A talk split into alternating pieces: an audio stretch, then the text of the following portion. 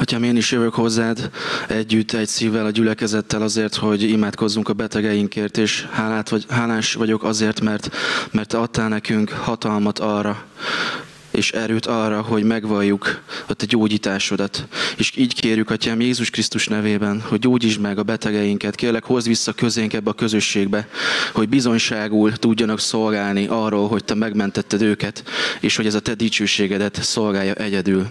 És azért imádkozom még, Atyám, hogy Áld meg ezt a ma délelőttöt, kérlek szólj hozzánk az igény keresztül, kérlek változtasd meg a mi szívünket, kérlek add, hogy más emberként tudjunk kimenni ma ezeken az ajtókon, hogy a helyünkre kerülhessünk, kérlek adj nekünk nyitottságot, és kérlek szakítsd le a gonosznak minden hátráltató erejét, ami a szívünkre nehezedik.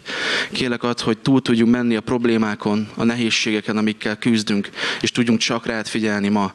Esélyt adni arra, hogy a te szent lelked megváltoztassa mi szívünket. Amen. Amen. Köszönöm szépen. Előjáróban szeretném elmondani, hogy előfordulhat, hogy krákogva fogok köhögni, ijesztő lesz. Ez azért van, mert egy héten keresztül port nyeltem, és nem tud kitisztulni a tüdő. És a csapat, akivel együtt dolgoztam, ők is ugyanígy vannak, és nagyon vicces, amikor együtt utazunk egy autóban, akkor elég félelmetesnek tűnik. Még jó, hogy elmúlt a Covid, mert ugye az ijesztőbb lenne. Sok vizet kell inni. A másik pedig az, hogy egy picit érzelmi hullám, hullámvasúton vagyok. Lehet, hogy vannak köztetek még olyanok, akik érzelmileg hullámvasúton ülnek, ezért előfordulhat, hogy ez fizikailag is meglátszik, az nem a gyengeség jele. Jó, egyezünk meg ebben. Az üzenet, amivel készültem nektek, az múlt héten hasított a szívembe. Azt a címet kaptam, hogy bejövő hívás. Bejövő hívás.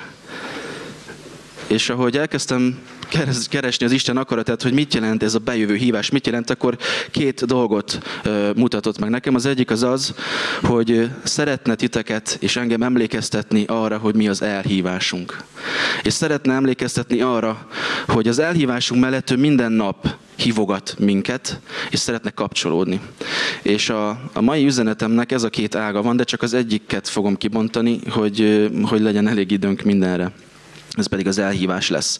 De nagyon, nagyon érdekes volt megtapasztalni azt, hogy, hogy tényleg az Isten azt mondja, hogy én minden nap kereslek téged, minden nap hívogatlak téged, minden nap keresem a kapcsolódást a szívedhez, és itt jön a mi felelősségünk, hogy felvesszük-e, meg tudjuk-e nyomni a zöld gombot, oda tudjuk-e szállni az időnket, az energiánkat arra, hogy az Istennel beszélgessünk és kommunikáljunk.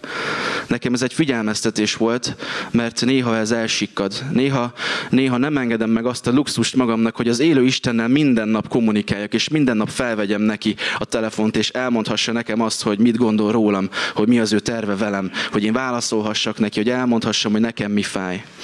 A másik pedig az, hogy, hogy amellett, hogy ő minden nap hívogat, ő elhelyezett az életünkbe csomagot is, egy küldetéstudatot, és leginkább erről szól ma az üzenet.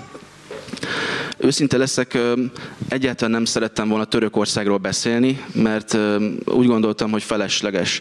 De tehát nagyon sokkatokkal egyeztettem és beszélgettem, és, és mégis kell egy pár mondatot mondanom erről.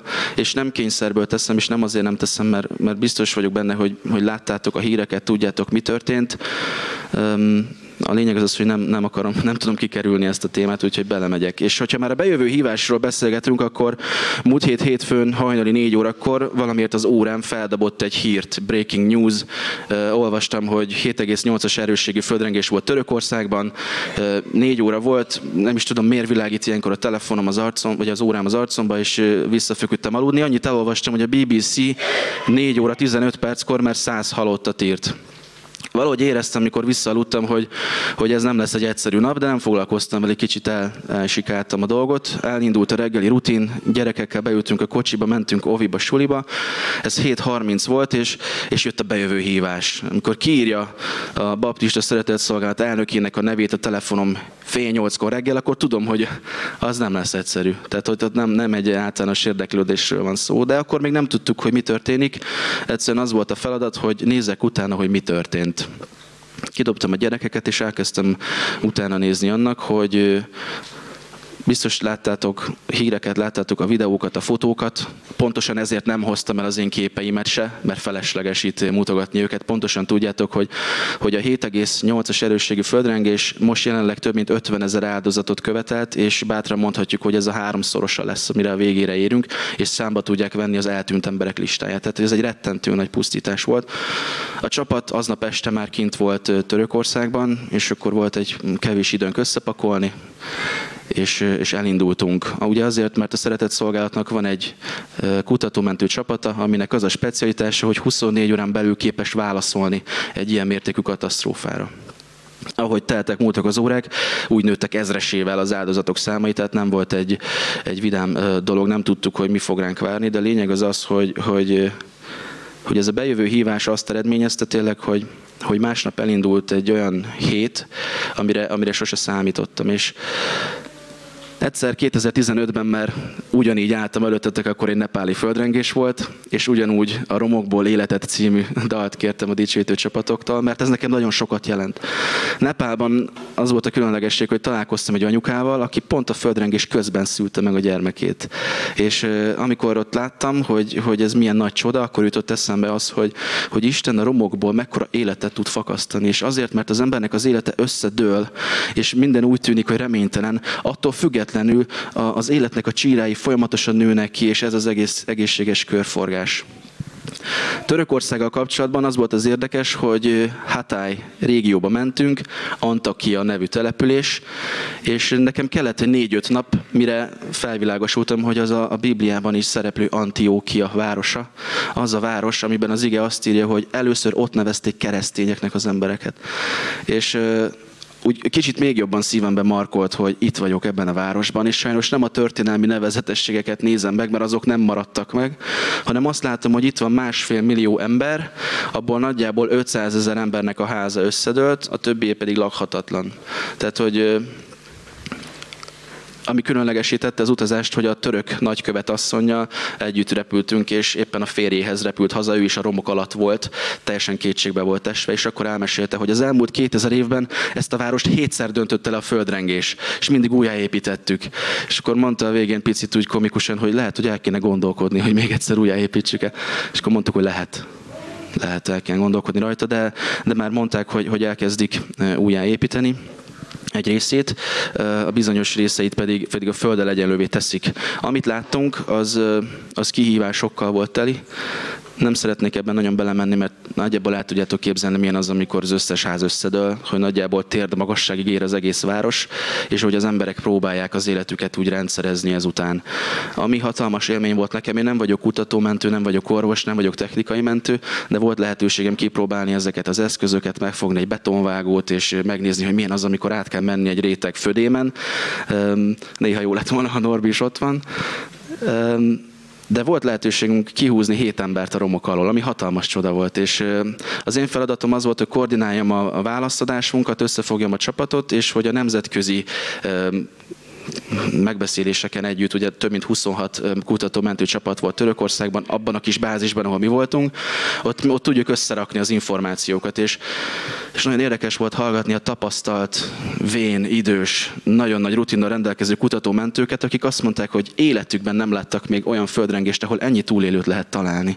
És ez minden nap adott egy löketet a csapatnak, hogy, hogy még mindig van esély, és már eltelt majdnem két hét, és még mindig szednek ki túlélőket a romokról. Ilyen még nem volt soha. El elképesztő. Az, hogy mi hét embernek tudtunk segíteni, az, az rendkívüli. Tehát van olyan földrengés, amikor összesen hét ember van, aki túlélt az egészet.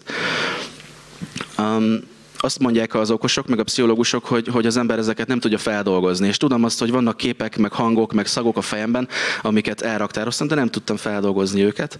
Még nem jutottam el arra a pontra, hogy ez, ez átmegy, de, de emlékszem egy kis kislányra, akit úgy hívtak, hogy Fara. Ő 13 éves kislány volt, és 13 órán keresztül uh, húz, tehát hogy, hogy próbáltak eljutni hozzá a, a munkatársak. És nekem az volt a feladatom, hogy 13 órán keresztül tartsam benne a lelket a tolmácson keresztül. És euh, elképesztő volt, hogy ebben a 13 éves kislányban, aki már négy napja romok alatt volt, olyan szintű energia volt, hogy, hogy az apukája arab volt, és tudott neki tolmácsolni. Én hallottam, hogy tartották a kapcsolatot, az volt a nehéz, hogy három emeletnyi törmelék volt éppen a fejük felett, és nem, nem, tudtak, nem tudtak hozzájuk jutni. Amikor elindultak balról, akkor hatalmas betonfal, amikor fentről, akkor három emeletnyi betonfödém, jobb oldalt van egy téglafal, azt átütötték, de ott is, és elképesztő volt ezt a küzdelmet látni, hogy, hogy ott van egy kislány. Amúgy a szakma azt mondja, hogy ha valakinél két-három óránál többet kell dolgozni az első két-három napon, akkor ilyenkor triázsolni kell, ami azt jelenti, hogy mész tovább oda, ahol nagyobb esélye gyorsabban ki tudsz szedni több embert. Nyilván egyértelmű volt, hogy a csapatunk fele ment is tovább, de, de nem lehetett őt hagyni és, és 13 óra küzdelem után az ötödik napon kijött, és, és lehetett vele kommunikálni, hatalmas érzés volt látni. Mindezeket összefoglalásképp azért mondom el, mert, mert az élet tanít ezeken keresztül is, és azt látom, hogy, hogy tényleg a romokból tud élet fakadni, és legyen, egy, legyen ez egy bátorítás nektek ma, hogy, hogy akármennyire is romos az élet, akármennyire is romos az én szívem, akármennyire is küzdök dolgokkal, abban mindig van fakadás, mindig van új remény, és ez az, amit nekünk nem szabad feladni. Ez volt az én kis introm. És a következő 20 percben pedig elmondanám azt, hogy Isten mit tett a szívemre, hogyha benne vagytok. Van egy igevers, 2 Timóteus 1.9-ben, hogyha van nálatok Biblia, nyugodtan keresétek ki, tehát Pál levele Timóteushoz, ez a második levél, első rész 9. verse.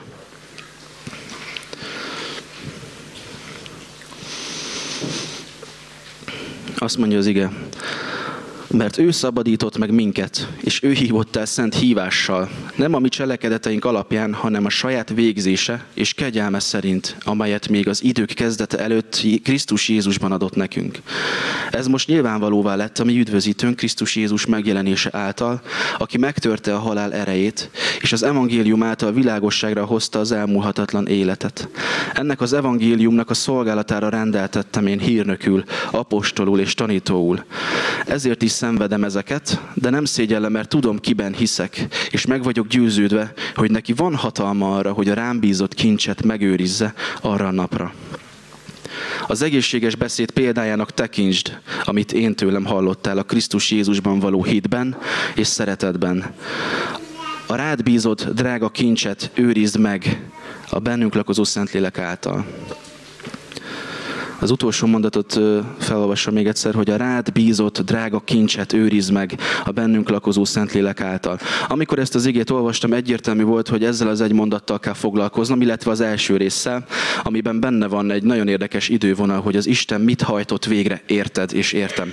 És azon gondolkodtam, hogy mi lehet ez a rád bízott drága kincs, ez mit jelent? Miért írja ezt Pál Timóteusnak? És az az érdekes, hogy az első levélben, amit Pál Timóteusnak írt, a 6.20-ban van egy ugyanilyen referencia, ami, ami így szól, hogy Timóteus, őrizd meg a rád bízott kincset, fordulj el a hazug módon ismeretnek nevezett szentségtelen üres beszédektől és ellenvetésektől, amelyeket egyesek elfogadva tévejednek a hittől. A kegyelem veletek.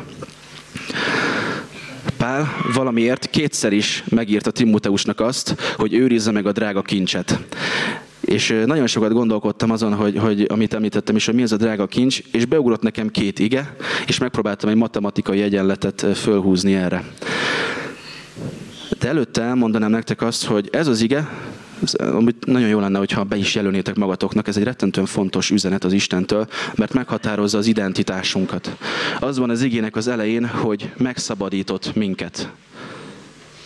Megszabadított Isten minket a bűntől, a haláltól, a terhektől, a vádlástól, a hazugságoktól, a gonosznak a befolyásától, a bűnöktől, amik nyomják le a mi szívünket. Az Isten megszabadított bennünket. Hogyha szeretnéd tudni, hogy ki vagy te az Istenben, akkor ez az a négy pont az, amin keresztül mindig meg tudsz győződni arról, hogy Isten Jézus Krisztuson keresztül mit hajtott végre eh, rajtad. Megszabadított. Ez az első pont. A második ebben az igében az volt, hogy elhívott. És ami a legérdekesebb, hogy nem a tetteid alapján, hanem az ő akarata szerint. Emlékszem, hogy amikor ifikre jártunk, akkor rendszerint felmerült az a kérdés, hogy mi az én elhívásom. Felmerült ez az igény, hogy amikor tanítókat hívtunk, akkor beszéljünk az elhívásról. És nagyon érdekes beszélgetések szoktak akkor elhangzani, amikor megkérdezzük egymástól, hogy te tudod, hogy mi az elhívásod? Ez kicsit olyan misztikus, nem? Valahol az ember azt várja, hogy ilyenkor azt kell mondani, amikor ő éppen csendességet tartott, leszállt egy angyal, és elmondta, hogy mi az ő feladata. Nagyjából így képzeli az ember. De megnyugtatásul mondom nektek, hogy, hogy ha ilyent még nem éltetek át, ami nyilván különleges dolog, ha megtörtént, akkor is van egy elhívás az életedre, van egy feladat.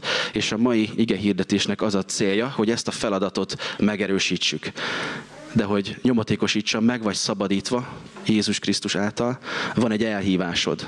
Az ige következő pontjában azt írja Pál Timóteusnak, hogy Jézus megtörte a halál erejét. Tudjátok, mi az a halál ereje? Szoktunk dobálózni azt az igét, amikor, amikor kicsit mérgesek vagyunk valaki másra, egy személyre, akkor általában az az ige kerül elő, hogy nekünk nem test és vérelem van adakozásunk, hanem szellemiségek. Tehát tudunk egymásért imádkozni, még akkor is, hogyha mérgesek vagyunk egymásra. Ez egy nagyon, nagyon furcsa keresztény megnyilvánulás, de mindemellett rettentően igaz, hogy a halálnak van egy ereje az ember élete felett. Ugye ezt neveztük mi kárhoztatásnak. És mekkora bátorítás az egy mondaton belül, hogy Jézus megszabadított, elhívott és megtörte a halál erejét. Hogyha ha úgy érzed, hogy szorítja valami, valami a szívedet, valami szellemi kihívásnak vagy kitéve, akkor elég becsuknod a szemed és azt mondanod, hogy Jézus nevében én megváltott vagyok, elhívott vagyok, és a halálnak az ereje meg van törve az életemben. Ha ezeket megvallod, akkor ami elképesztő, hogy, hogy az Isten mennyire tovább tud görgetni a mindennapokban, hogy tudod, hogy ki vagy, és a vádlás nem fogod tudni beengedni a te szívedbe. És az a jó, hogy még nincs vége, mert még csak a harmadik pontnál tartunk, és összesen hat üzenet van ebben a rövid kis paragrafusban. A megtörte a halál erejét után azt írja Pál Timóteusnak nagyon bölcsen, hogy világosságra hozta az örök életet. Azzal, hogy megtörte a halál erejét, örök életetek van, ezt mindenki tudja, ugye? Nagyjából az örök életnek a reménye az, ami nagyon szorosan hozzá kapcsolódik az elhívásunkhoz, és szeretném, hogyha ezt a mondatot így megtartanátok magatokban. És utána írja ez az ige, hogy rád bízott egy drága kincset. Miután tudod, hogy, hogy el vagy hívva, meg vagy váltva, a halál ereje meg van törve az életeden, ez mind Jézus által. Rád bízott egy drága kincset. Annyira érdekes ezt elképzelni, és Villő rengeteget szokott rajzolni kincseket, mindenfajta formák, gyémántformák, rózsaszín, ragyog, nagyon-nagyon különleges kincseket szokott rajzolni. Sokat kell kincskeresőset játszanunk, hogy el kell rejtenem valami kis apró tárgyat, és nekik meg kell keresni. És azt látom, hogy az emberben alapvetően van egy vágy arra, hogy megtalálja a kincset. Ezt mutatja az aranyláz is, ezt mutatja azt, hogy mennyire ragaszkodunk drága kövekhez, ékszerekhez. Valahogy az embernek az életében a kincs az, ami rettentő fontos dolog, hogy nekem van valamim. Nem vagyok benne biztos, hogy ezt az Istentől kaptuk ezt az érzést, ezt az, ez, ez nem egy örökség, ami a mindenhatóra tekint fel, de az ige azt mondja, hogy rád van bízva egy drága kincs. És legszívesebben most mennék egy kört, és mindenki mondja, hogy mi az a kincs, ami rá van bízva, mert nagyon érdekel, hogy mi lenne a fejetekben. De van egy olyan érzésem, hogy erre nem vagytok nyitottak, én se lennék, nem kell felháborodni. A kincsről biztos vagyok benne, hogy valakinek eszébe jutott az az ige, ami Máté evangéliumában van beírva, hogy ne gyűjtsetek magatoknak kincseket a földön, ahol a moly és a rozsda megemészti, és ahol a tolvajok betörnek és ellopják, hanem a mennyben, ahol sem a moly, sem a rozsda nem emészti meg, ahol a tolvajok nem törnek be és nem lopják el. Úgyhogy az utolsó vers pedig azt írja, hogy mert ahol a te kincsed, ott van a te szíved is. A matematikai egyenlet úgy kezdődik, hogy a kincs az ott van, ahol a szív. És nagyon érdekes, hogy a te kincsed a te szívedtől függően tud változni. Ahol a te szíved van, ott van a te kincsed is. De nekem ez nem elég, mert ez nem egy megfejtés, és tovább kellett mennem, de nem, hál' Istennek nem kellett sokat keresgetnem, hogy mi az egyenletnek a folytatása, mert egybe jött az az ige, ami a példabeszédekben benne van, hogy minden féltett dolognál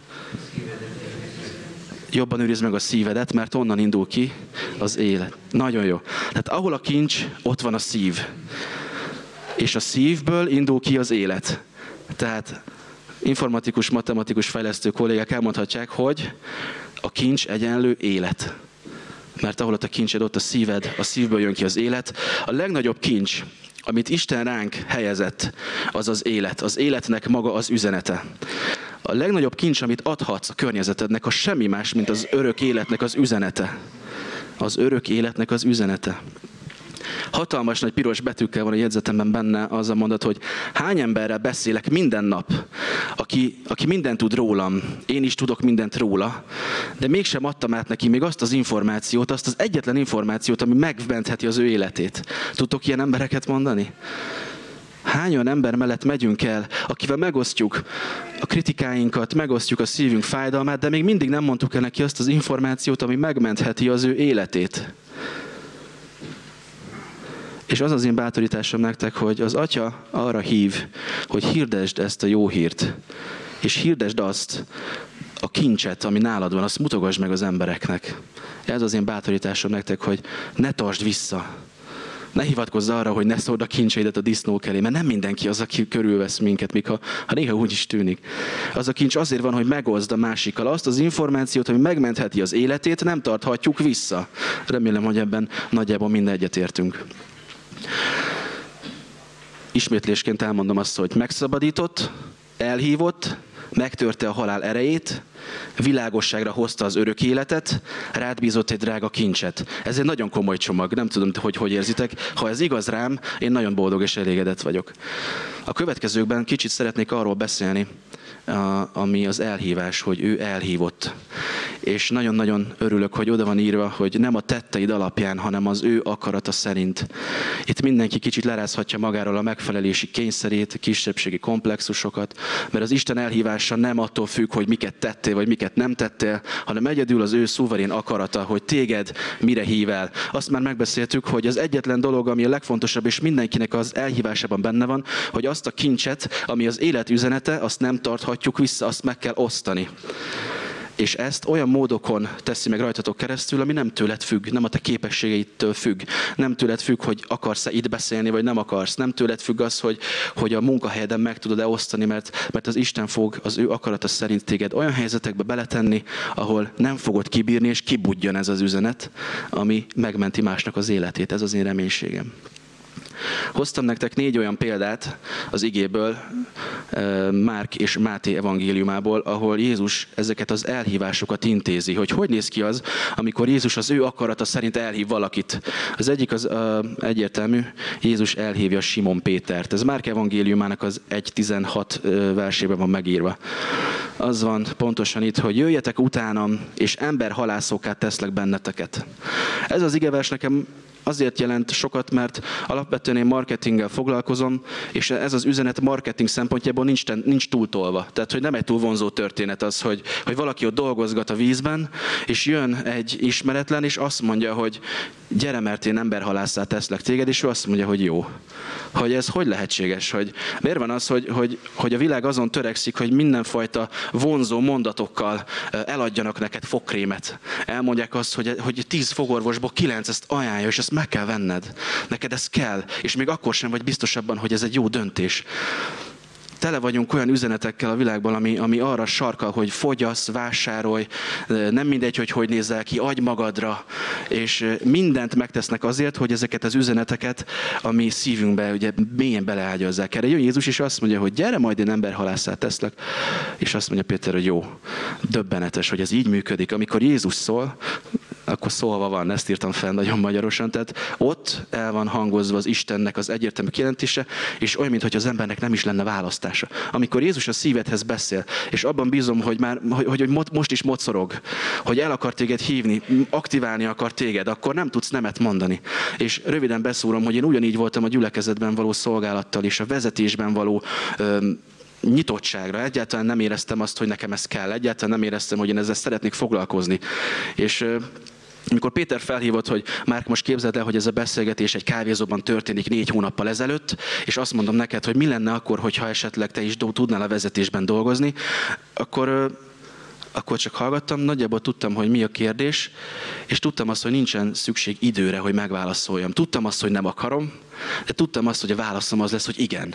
És ugyanezt látom Péterben is, amikor az Isten hív, nagyon sokszor nincsen szükséged hezitálásra. És ezt mutatja az is, az egy második pont, amikor Jézus meggyógyítja Simon Péternek az anyósát. Ez egy egyszerű kis történet, mert így írja, hogy aki odamenve megfogta a kezét, talpra állította úgy, hogy az, asszony elhagyta, az asszonyt elhagyta a láz, és szolgált neki. Biztos vagyok benne, hogy hogy van, akit munkából hív el az Isten, és betesz egy feladatba. Van, akit a beteg ágyáról állít fel az Isten, és nagyon bízom abban, hogy sokat fogunk ilyet látni, amikor megfogja a kezét, felállítja, és azt mondja, meg vagy gyógyulva, és akkor ott az a következő lépés, hogy, hogy szolgál neki. Mennyire, mennyire egészséges ez a történet, nem? Hogyha az Isten kihoz téged valami nagyon-nagyon rossz helyzetből. Az első dolog, hogy hálát adsz neki, és szolgálsz neki. A Jézussal való élő kapcsolat egyértelmű hatást kell gyakoroljon a tetteidre és a környezetedre. Ez csak egy ilyen okos gondolat, amit leírtam magamnak, hogy jó lesz majd itt eldúrantani. Jézus elhívja 12 tanítványát, ez Márk 3-ban van leírva, és így szól az ige. 12-t választott ki arra, hogy vele legyenek, és azután elküldje őket, hogy hirdessék az igét, és hogy a tőle kapott hatalommal kiűzzék az ördögöket. Milyen nemes egyszerűséggel írja le azt, hogy hogy elhívta Pétert, ő ott hagyott mindent, és elment, és utána elhívta a csapatot, kapott a csapat egy fegyvert, egy olyan egyszerű fegyvert, hogy ördögöket tudnak űzni, és kilettek hajtva a mezőre. A, a mezőre, tehát hogy kimenjenek és kiűzzék azokat az ördögöket. Nagyon nagy tanulság, hogy Jézus ki tud emelni téged, ki tudja emelni a gyülekezetet abból a helyzetből, amiben van, tud egy célt mutatni, és meg tudja adni a Szent Szellem által azokat az erőket és eszközöket, amikkel a városban be tudjuk tölteni a szerepünket. Ez egy, ez egy nagyon fontos direktíva, amit jó lenne szem előtt tartanunk, hogy, hogy Jézusnak bármikor megvan hatalma arra, hogy ahol azt érzed, hogy felrázásra van szükség, akkor ő jön és ezt megteszi. És ez egy költői kérdés, hogy érzed azt, hogy benned felrázásra van szükség? Vagy érzed azt, hogy a gyülekezetünkre egy ilyen összerázásra van szükség? Mert hogyha a válasz igen, akkor az a jó hír, hogy, meg, hogy itt van az igében, hogy ez megtörténik. Jézus kiemelt célt mutat, bevon óriási dolgok megvalósításába, és mindent megad ahhoz, hogy ez működjön. És a negyedik kis példa, hogy milyen az, amikor Jézus hívni tud, az a, az a vízenjárásnak a története, ami így szól, hogy Péter ekkor így szólt hozzá, Uram, ha te vagy az, parancsold meg, hogy menjek oda hozzád a vizen. Mire ő így szólt, jöjj Péter, erre kiszállt a hajóból, elindult a vizen, és Jézus felé ment. Nekem ez az igen nagyon érdekes olyan szempontból, hogy, hogy olyan, mintha Jézusnak az elhívását Péterrel mondatta ki Jézus. Tehát megfogalmazódott benne a vágy arra, hogy ha te vagy az, akkor hívj oda magadhoz, és akkor elindulok. És amikor ez megtörténik, akkor elindul az ember. És nagyon érdekes kihívás lenne az, hogyha ha a legközelebbi alkalommal, amikor imádkozol, amikor egyedül vagy az Istennel, becsukod a szemed és olvasod az igét, akkor megmondanád Jézusnak azt, hogy Jézus, hogyha te vagy az, akkor szólj, hogy menjek oda hozzád. És biztos vagyok benne, hogy olyan áldásban lesz részed, hogy lehetőséged lesz kilépni, és lehetőséged lesz megtenni mit? A kincsednek a megosztását a saját tanulságaim ebből a kis üzenetből az az, hogy amikor jön a hívás, az embereknek már sokszor nem kell hezitálnia. Amikor úgy érzed, hogy nem vagy biztos abban, hogy mit válaszolj az Istennek, nem vagy biztos abban, hogy, hogy mit kell tenned az Istenért, akkor, akkor ez egy nagyon jó helyzet, mert tudod, hogy hívva vagy, van egy hívás feléd, és olyankor kell igent mondani.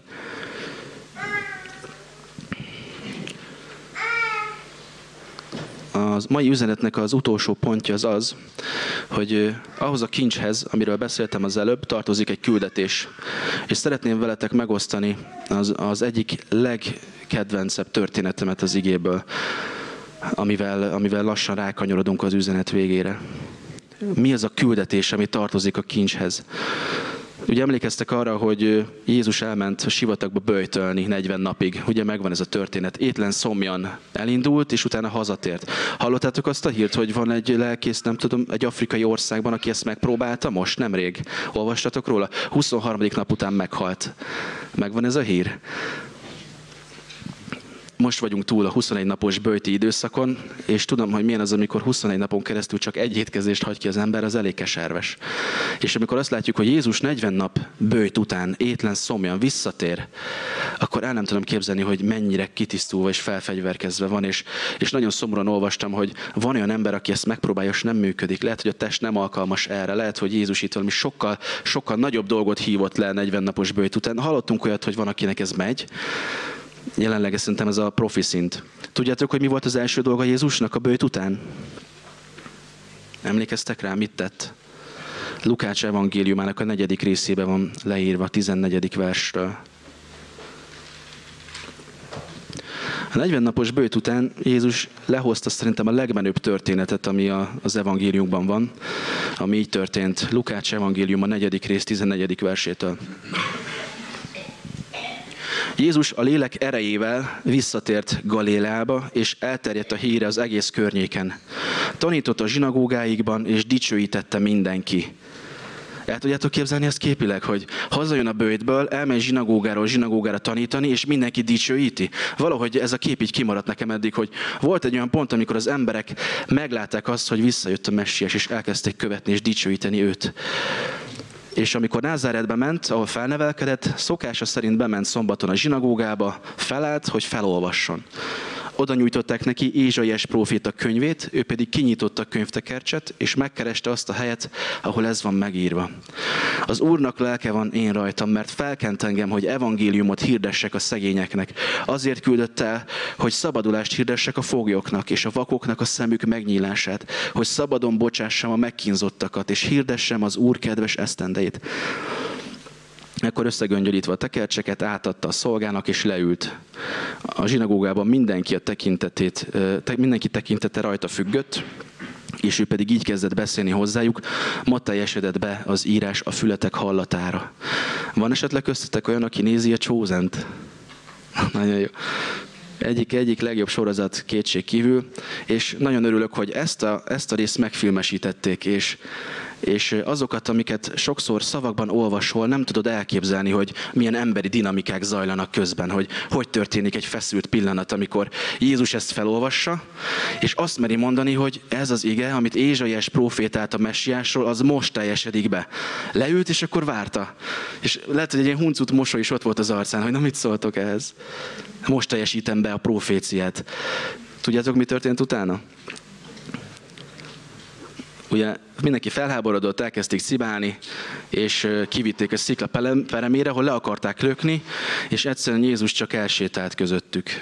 Ez is egy elképzetetlen szituáció, hogy milyen lehetett az, amikor a sok ember meg akar ölni valakit, és abból a pillanatból ő, ő át tud sétálni közöttük. Egyszerűen nem fog rajta a gyűlölet, nem fog rajta az átok, nem fog rajta a, a, a halál. Legalábbis ebben a percben. Aki hallgatta azokat az üzeneteket korábbiakban, amikről én szoktam beszélni, az tudja, hogy ez az ige szinte majdnem minden harmadikban benne van. Mert rettentően fontos, és lehet, hogy azt is mutatja, hogy nem vagyok egy kreatív tanító, mert tudom, hogy így van. Én, én nagyon szeretek bátorítani és buzdítani, és, és rendkívül erős üzenetet érzek ebben az igében a gyülekezetünkkel kapcsolatban. Amikor arról beszélgetünk, hogy ott van a kincs a szívedben, akkor én el tudok képzelni egy olyan kincset, amit van a gyülekezetünkben, a gyülekezetnek a szívében. Egy olyan kincset, amit csak együtt tudunk őrizni, amit, amit közösen, amivel közösen kell gazdálkodnunk. És és mi lenne jobb elhívás annál, mint amikor azt tesszük meg, amit Jézus Krisztus is akart. Amikor azt valósítjuk meg, amiért ő eljött. Szerintetek milyen lehet az, amikor az Isten felken minket azért, hogy vigyünk örömhírt a szegényeknek, hogy kötözzük be a megtört szívűeket, hogy hirdessük a szabadulást a foglyoknak, hogy szabadítsuk meg a megkötözötteket. El tudjátok képzelni, hogy ez a valóságban hogy történik meg? Mert az van az én szívemben, hogy nagyon sokszor, amikor itt együtt vagyunk, akkor arra kellene gondolnunk, hogy mi a feladatunk közösen. És biztos vagyok abban, hogy a gyülekezetünk közösségének a fenntartásán túl van egy olyan feladat, ami erről szól. Ami arról szól, hogy ebben a városban, ebben a környezetben, ahol élsz, te egyenként is képes legyél erre, és közösségként is képesek legyünk arra. És rettentő nagy vágy van bennem arra, hogy lássuk meg azt, milyen, amikor a mi gyülekezetünk képes örömhírt vinni a szegényeknek, megkötözni a, bet, a meg megtört szívűeket, hirdetni a szabadulást a foglyoknak, és hogy, hogy a megkötözötteket megszabadítsa. Nem tudom, mire gondoltok, amikor ezeket halljátok, ez teljesen földön kívüli? Irreális? Fura? Kicsit fura? Ez ilyeneken gondolkodni, hogy mit jelent ez? Hogy kell ezt csinálni? És nem tudok nem arra gondolni, hogy a gyülekezetünk együtt miket élt már meg. Hány pásztor választáson vagyunk már túl, hány sátoros evangelizációba lettünk bevonva, hány nyári tábort szerveztünk meg, hány evangelizációs Isten tiszteletet éltünk már meg együtt. Én vagyok 33 éves, ez alatt rengeteget. És vannak ezekről emlékeim. Vannak emlékeim arról, amikor a padokat keresztbe forgatva az ifi próbált ifjúsági Isten tiszteleket szervezni, és nem tudtuk úgy megszervezni, hogy ne legyen tele a hátsó sor középkurakkal vagy idősekkel. És ez, az, ez egy rettentő jó emlék az én szívemben, hogy amikor, amikor igazán az, volt, az a cél, hogy Istent megtaláljuk, hogy Krisztusra fókuszáljunk, akkor hiába hirdetjük meg az alkalmakat, hogy kiknek szól, mindenki ott van, aki, akinek ez fontos. És ahogy elkezdtünk Norbival bevonódni az IFI életébe, a vezetőségnek a kérésére, úgy az a gondolat erősödik bennem, hogy Jézus Krisztus sehol nem beszélt arról, hogy egy kifejezett korcsoportnak szervezzünk alkalmakat. Sehol nem látjuk azt, hogy egy kifejezett korosztályi besoroláshoz nyílt meg, és oda ment hozzájuk, és csak nekik beszélt. Az benne van az igében, hogy az idősekről mit gondol. Benne van az is, hogy hogy gondolkodik a gyerekekről. De amikor, amikor Jézus erővel megszólalt, akkor ki volt ott? Mindenki ott volt. Mindenki őt hallgatta. És az a, az a vágyam és az a bátorításom, hogy törekedjünk arra közösség egyébként, hogy legyünk képesek erre. És visszatekerve a jegyzetem elejére, úgy gondolom, hogy akkor leszünk képesek erre, hogyha mindannyian magunkénak tudjuk azt, hogy Jézus Krisztus megszabadított. Mindannyian magunkénak tudjuk azt, hogy Jézus Krisztus elhívott minket. És nem azért, hogy itt egymást nézzük, hanem azokért a dolgokért, amik Lukásban le vannak írva mindannyian magunkénak tudjuk azt, hogy a halálnak az eleje meg van törve, és nem tud minket visszafogni a gonosz csak azért, mert próbálkozik. És tudjuk azt, hogy van egy ránk bízott kincs, amit meg kell őriznünk. Ez az én bátorításom nektek ma reggel, és ezzel a lendülettel szeretném kérni a dicsőítő csapatot, hogy gyertek föl,